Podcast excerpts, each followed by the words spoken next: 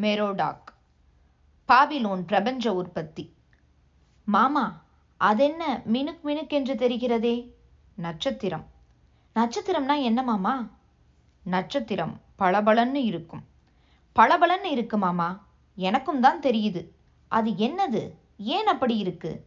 மாமா அது எங்கே இருக்கு? ஏன் இருக்கு? சும்மா இருடா. தொண தொணன்னு பேசிண்டே இருக்கிற. அதுதான் நட்சத்திரம். பளபளன்னு மின்னும். மேலே இருக்கு. போ மாமா அது என்னன்னு கேட்டா சொல்லத் தெரியல. கோபம் வர்றது. இதோ பார் இந்த மாமாவை கேட்கிறேன். அவர் நல்ல மாமா சொல்லுவார். மாமா பெரிய மாமா நீ சொல்லேன் அது என்னது? எதை கேட்கிறேடா கண்ணா? ஓ நட்சத்திரத்தையா? ஆமாம் மாமா அது என்னது? நட்சத்திரம்னா என்ன?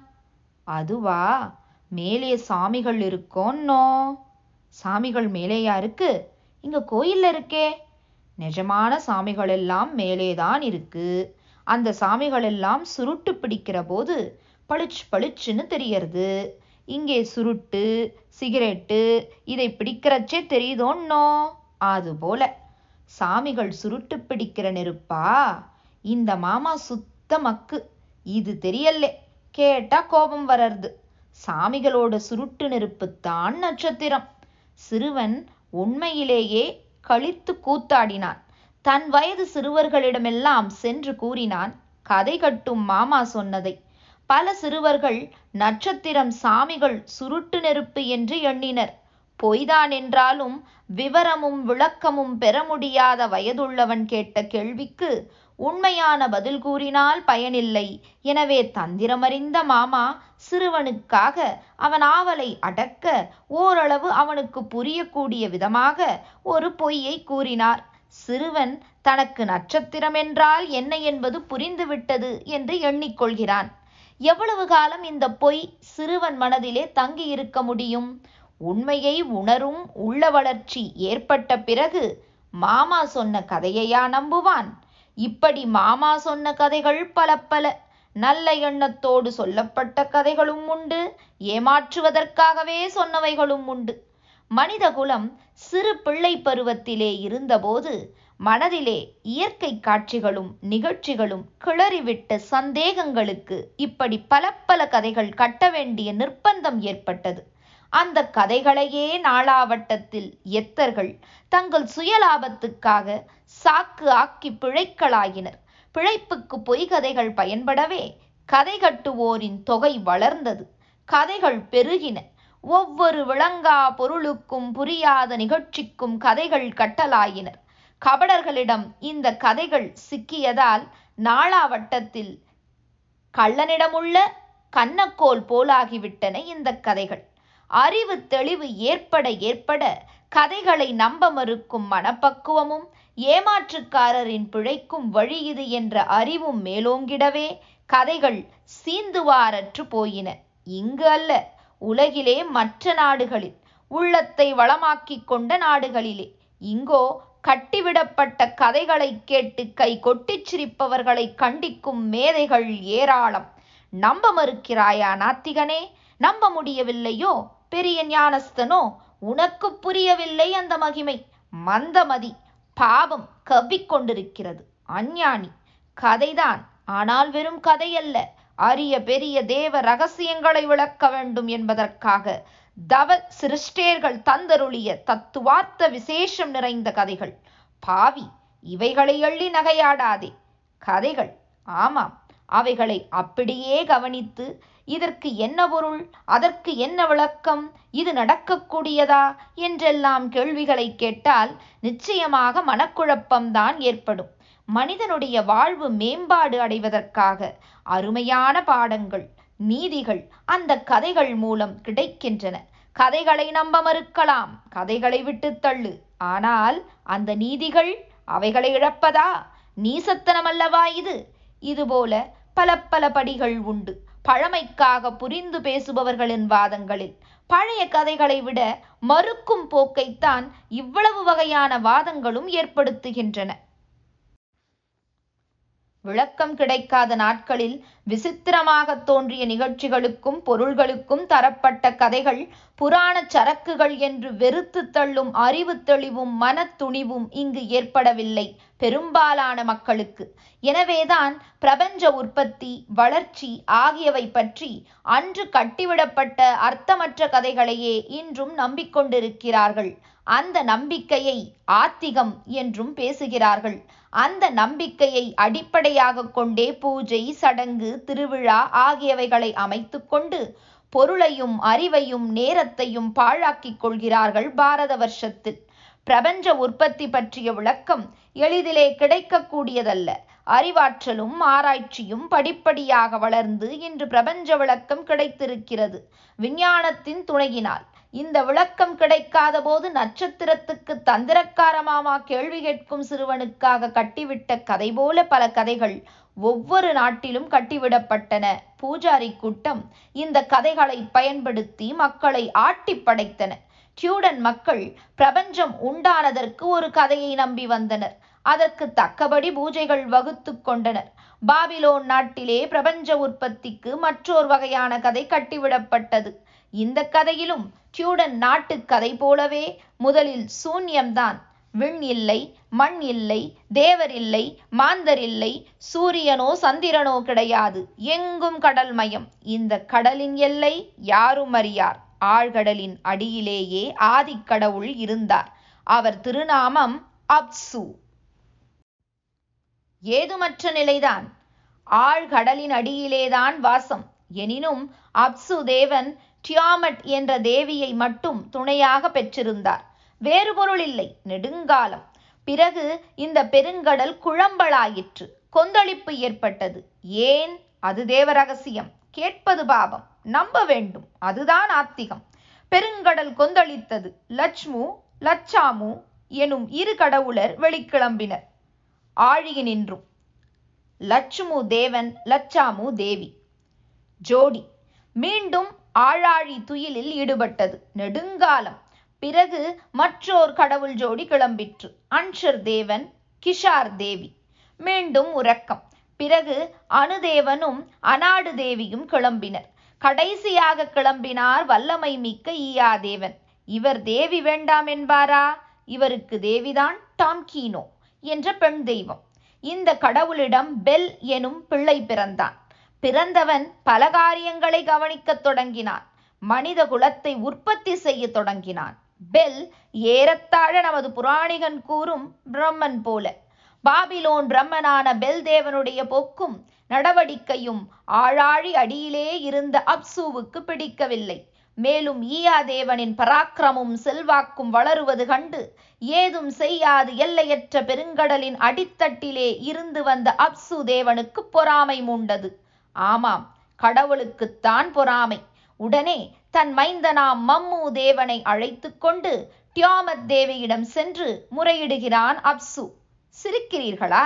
ஆமாம் பாபிலோன் புராணம் அல்லவா? சிரிப்புத்தான் ஏற்படும். எந்த நாட்டு அறிவாளியும் சிரிக்கத்தான் செய்வார் இந்த கதை கேட்டு. பாபிலோன் நாட்டவரே கைகொட்டித்தான் சிரித்தனர் அறிவு பிறந்ததும். அங்கும் அறிவு மேலோங்கியுள்ள எங்கும் இன்று இப்படிப்பட்ட கதைகளை நம்பத்தான் மாட்டார்கள். ஆகவே நீங்கள் பாபிலோன் புராணம் கேட்டு சிரிப்பதிலே தவறு இல்லை. ஆனால் சிரித்தது போதும். தயவு செய்து நமது புராணங்களை நினைவிற்கு கொண்டு வாருங்கள். அந்த அசுரர்களின் தொல்லையை தாங்க மாட்டாமல் தேவேந்திரனானவன் தேவர்களை அழைத்து கொண்டு திருப்பார் கடலிலே ஆதிசேஷன் மீது சயனித்துக் கொண்டிருந்த அரி பரந்தாமனிடம் சென்று அடியற்ற நெடும்பனை போல் விழுந்து ஸ்ரீமன் நாராயணமூர்த்தி லட்சுமி சமேதா பாஞ்சசன்யா தேவேந்திரன் சாஷ்டாங்க நமஸ்காரம் செய்கிறேன். பாபிகளான அசுரர்கள் செய்யும் இம்சையை அடியேனால் தாங்க முடியவில்லை. அவர்களை சம்ஹரிக்கும் சக்தி சக்கரதாரியான தங்களுக்கே உண்டு. ஆபத் பாந்தவா அநாதரட்சகா அடியேன் மீது கிருபை வாழித்து இப்போதே அசுரர்களை துவம்சம் செய்து தேவலோகத்தை ரட்சிக்க வேண்டும். பாபிலோன் அல்ல நமது ஊர் பஜனை கோயில் புராணிகன் படிக்கிறான் இன்றும். சிரிக்கிறீர்களா? பாபம் அல்லவா? அதோ தேவேந்திரனுடைய அவதியை துடைக்க அரிபரந்தாமன் எழுந்தருளுவதற்கு முன்பே அதை ராகபாவத்துடன் எழுத்து கூறிய புராணிகன் தன் அலுப்பை போக்கிக் கொள்ள பால் சாப்பிடுகிறான். தெரிகிறதா? பார். அட்லா பார்த்தசாரதி முதலியாரின் பாரியாள் தந்த தர்மம் அந்த பால். இன்று பாபிலோனிய தன் பழங்கதையை பித்துப்பிள்ளை விளையாட்டு என ஒதுக்கி பல நூறு ஆண்டுகளாகிவிட்டன நமது நாட்டிலோ புராணம் இன்றும் பாராயணம் செய்யப்பட்டு வருகிறது. பகுத்தறிவு பாவமாக கருதப்படுகிறது. பழைய புராணம் பஞ்சாமிரதமாக இனிக்கிறது. கேள்வி கேட்டால் புருவத்தை நெரிப்பர். விளக்கம் கேட்பவன் விதண்டாவாதி என்று தூற்றப்படுகிறான். நம்ப மறுப்பவனை நையாண்டி செய்பவனை நாத்திகன் என்று ஊரார் கூட அல்ல அவன் வீட்டாரே இயேசுவர். இங்கு இன்றுள்ள நிலையில் பாபிலோன் பன்னெடுங்காலத்துக்கு முன்பு இருந்தபோது பிரபஞ்ச உற்பத்திக்காக பூஜாரி கூட்டம் கட்டிய கதையை அறிவு பிறந்ததும் எட்டி நின்று எடுத்தெறிந்து விட்டனர். அறிவு அரும்பா முன்னர் அந்நாட்டு மக்கள் நம்பிய கதை இது. தன்னிடம் வந்து முறையிட்ட தேவர்களை நோக்கி டியாமத் தேவி ஆமாம் ஆழாழியின் அமைதியும் கெடுகிறது ஈயாதேவனின் செயலால். அவனை அழித்திடத்தான் வேண்டும். அதற்கு என்ன செய்வது கூறுமின்? என்று கேட்க இந்த மந்திராலோசனை முழுவதையும் தந்திரமாக கேட்டுக்கொண்டிருந்த ஈயாதேவன் தன் பராக்கிரமத்தால் அப்சு மம்மு இருவரையுமே சிறைப்படுத்தி விட்டான். பற்களை நர நரவென கடித்தபடி டியாமத் தேவி கிங்கு தேவனை அழைத்து போர் போர் இனி அந்த ஈயா கும்பலுடன் போர் என்று உத்தரவு பிறப்பிக்க இரு தரப்பும் படை திரட்டலாயின. பாபிலோன் தேவாசுர யுத்தம் ஈயா தேவனும் அவனை சார்ந்தவர்களும் தேவர்கள் டியாமட் கூட்டம் அசுரர். டியாமட்டால் தூண்டிவிடப்பட்ட கிங்கு பாம்பு மனிதன் தேள் மனிதன் பறவை மனிதன் என்பன போன்ற பதினோரு வகையான ராட்சதர்களை உண்டாக்கினான். மேலும் கிங்குவின் மார்பகத்திலே டியாமத் தேவி விதிப்பலகையை பதித்து விட்டாள். அதாவது கடவுள்களின் விதியையும் நிர்ணயிக்கும் சக்தி கிங்குவுக்கு கிடைத்து விட்டது.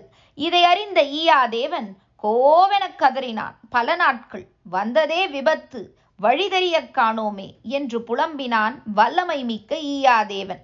இதற்கு என்ன செய்வது என்று கலந்தாலோசிக்க ஈயாதேவன் அன்ஷார் தேவனிடம் சென்றான். ஆமாடா மகனே ஆபத்துத்தான். தாங்க முடியாத ஆபத்துத்தான். இதற்கு என் செய்வது என்று கூறி அன்ஷார் தேவனும் அழுதுவிட்டு பிறகு தன் மைந்தன் அனுதேவனை அழைத்து மகனே கோப மிகுதியால் நம்மை கூண்டோடு அழித்துவிட கிளம்பியுள்ள டியாமத் தேவியிடம் சென்று சமரசம் பேசி நமக்கு வர இருக்கும் அழிவை தடுத்திடுவாய் என்று வெண்ட அனுதேவன் தந்தை சொல்லை தலைமேற்கொண்டு சென்றான். ஆனால் டியாமத் தேவியை நெருங்க முடியவில்லை. பிறகு அதே திருப்பணிக்கு ஈயாதேவன் சென்றான். பலனில்லை. பீதியுடன் திரும்பிவிட்டான். யோசித்தான் அன்ஷார் தேவன். யோசனை உதித்தது. உடனே ஈயாதேவனுடைய திருக்குமாரன் மெரோடாக் என்பவனை அழைத்து இந்த காரியத்தை செய்யும்படி கேட்டான். நமது புராணம் சிலவற்றிலே சிவனுக்கு இல்லாத சக்தி முருகனுக்கு உண்டு என்று குறிக்கப்பட்டிருப்பது போல இந்த பாபிலோன் கதை. மெரோடாக் பலசாலி மட்டுமல்ல யூகமுள்ள தேவன். எனவே சரி இந்த சம்ஹார காரியத்தை நான் செய்து முடித்தால் சன்மானம் என்ன தரப்படும்? என்று பேரம் பேசலானான். என்ன வேண்டுமானாலும் கேள் என்றனர் மற்ற கடவுள்கள்.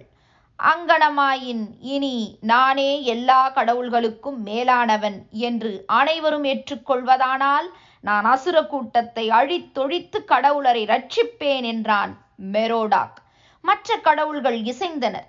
கடவுளரின் மணிமண்டபத்திலே இந்த வைபவம் நடைபெற்றான பிறகு விஷத்தை கக்கும் நாலு புறவிகள் பூட்டப்பட்ட ரதத்தில் அமர்ந்தான் தேவதேவன்.